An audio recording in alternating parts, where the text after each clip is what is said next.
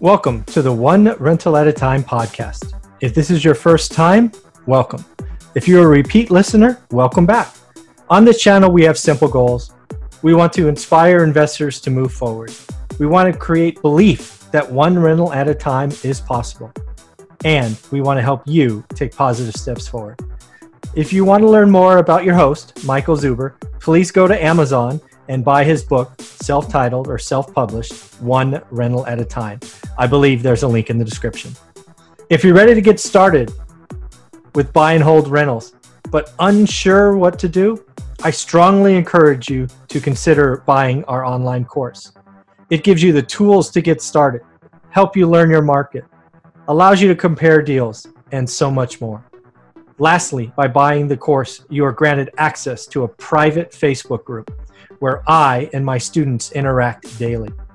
Everyone is equal, and we just keep helping everyone move forward.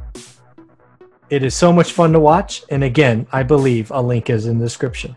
With that, on with the show. Hey everyone, uh, thanks for watching this video. Uh, I have some quick questions for the Digital Nomad Quest and Sharon Tseung. How you doing this morning? Great, thanks for having me. Excellent. I just want to do a real quick video. I like to ask questions of folks so that people can see what is possible. So we had an interview uh, just the other day where you talked about the whole digital nomad quest and all those exciting things and leaving for a couple of years and, and various income streams.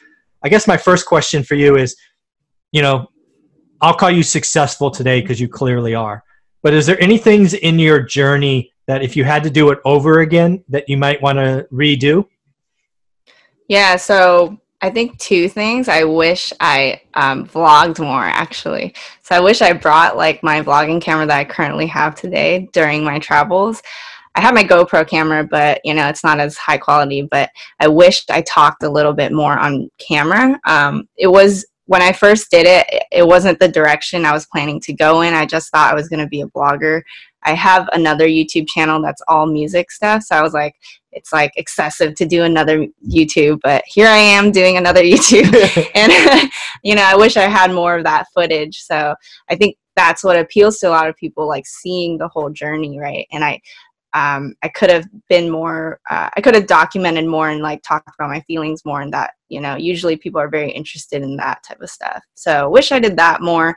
Um, in terms of my business, I wish I like hired sooner. So mm. actually a lot of people say that, but um, yeah, basically a lot of the time I would think, oh, I don't want to spend that money for that, right? I, I could do it myself. But ultimately, like the time you save and um, you know, actually a lot of the the people that I hire, they end up doing it better than I can. So I'm like, oh, like for example, like video editing, I'm like, oh, like just hand it off to you. You're like way better at this. So um, I, w- I wish I did it sooner because you save a lot of time, and those people can be even better um, than the, in those aspects than you, and you can focus on building your business. Um, but ultimately, I'm happy with how things went, and I try to be like uh, no regrets. Like let's just keep looking forward and at the present versus the past. So. That, that's awesome, and yeah, it's pretty amazing to see how content has become um, right video, audio, blogging, pictures. It's just all of these things, and yeah, I can only imagine what what that content would have been like with you in Chiang Mai in a coffee shop, sort of talking to the camera, right? Ne- yeah. Next, next time. Yeah, I mean, a lot of like digital nomads vlog about it, but um, I think it would have been good for the content I currently have. I'm just all focused on business mainly right now, like how to teach people how to do it. But I think it would be interesting to viewers, like my journey. Yeah.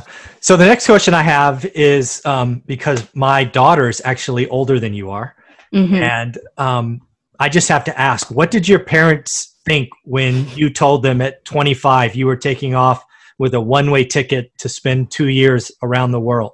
What what did they say? Yeah, so I was living at home, and I'm I'm very close to my parents, right? But when I told them that, I feel like they just didn't believe me. So they, they're like, okay, cool, like whatever. And then what like maybe a few months later i asked uh, my mom like hey what's the process like for like getting insurance when you're traveling whatever then she started crying. She she was like i didn't think you were gonna do it. So she started crying and like she realized this i'm actually doing it. So um, yeah so they were like really kind of scared especially because i'm like a girl. Like it's a little different as a girl solo traveler and i think they like worry more. But um, they spend like six months of the year in hong kong.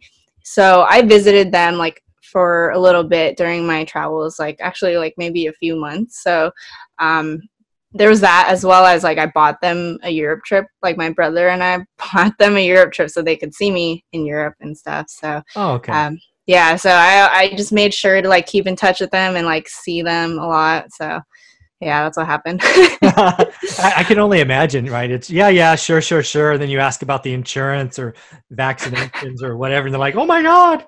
Exactly. okay, very, very cool. Um, I guess the next question I have for you is is I see on social media and these all these sponsored posts trying to make people think like side hustles or or passive income is easy. Um, I, I guess I'll just ask it this way: Is it as easy as all these people make it seem? So I feel like I didn't have that experience where I I found that like I couldn't find as much um, resources for this type of stuff like back a few years ago. Right, I started I guess I started in 2015, basically. Like after my 2014 trip, I was like, oh, I gotta study, I gotta study, and gotta learn about the stuff and build out the stuff. And none of my friends were really doing the same thing. Um, and I it was I didn't even know what a digital nomad was till I like randomly came across it on Twitter or something like that. And it wasn't that popular at the time. I think it was is there, but it wasn't as known as now. And I guess there are a lot of like people like gurus like saying like oh like it's easy like see me on the beach like living it up whatever but um yeah first of all i guess like i i didn't have that feeling where it's like oh it's like super easy or whatever.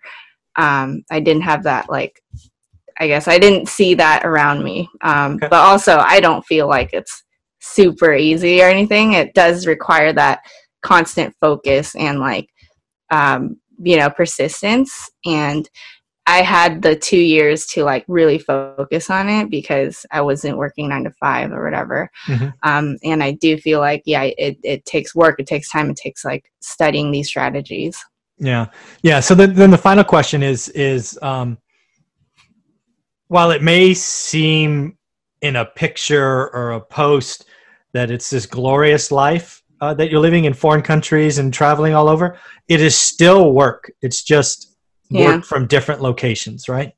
Yeah, pretty much. I, I, just felt like I was living in different countries and doing work. And that was my uh, idea of it. I didn't, I was like, I'm not going to see this as just like a vacation and do whatever. I'm going to like hustle and I'm going to like live in these different places, like explore the local culture, but also like hustle on my stuff. Yeah.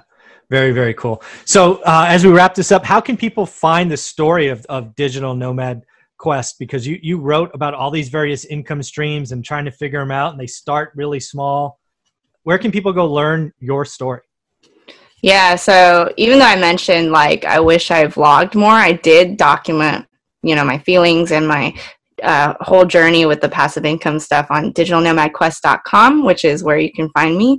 And you can you can see from like the first post where i'm like bitching about work and, and like you know and, and you keep reading and you can see me like you can see the growth of my passive income streams and everything. I also teach like um, the exact methods i like took for some of these income streams. Um, but if you want like the exact exact blueprint it's like you can go on my course, The Etsy Entrepreneur, and that's located on digitalnomadquest.com.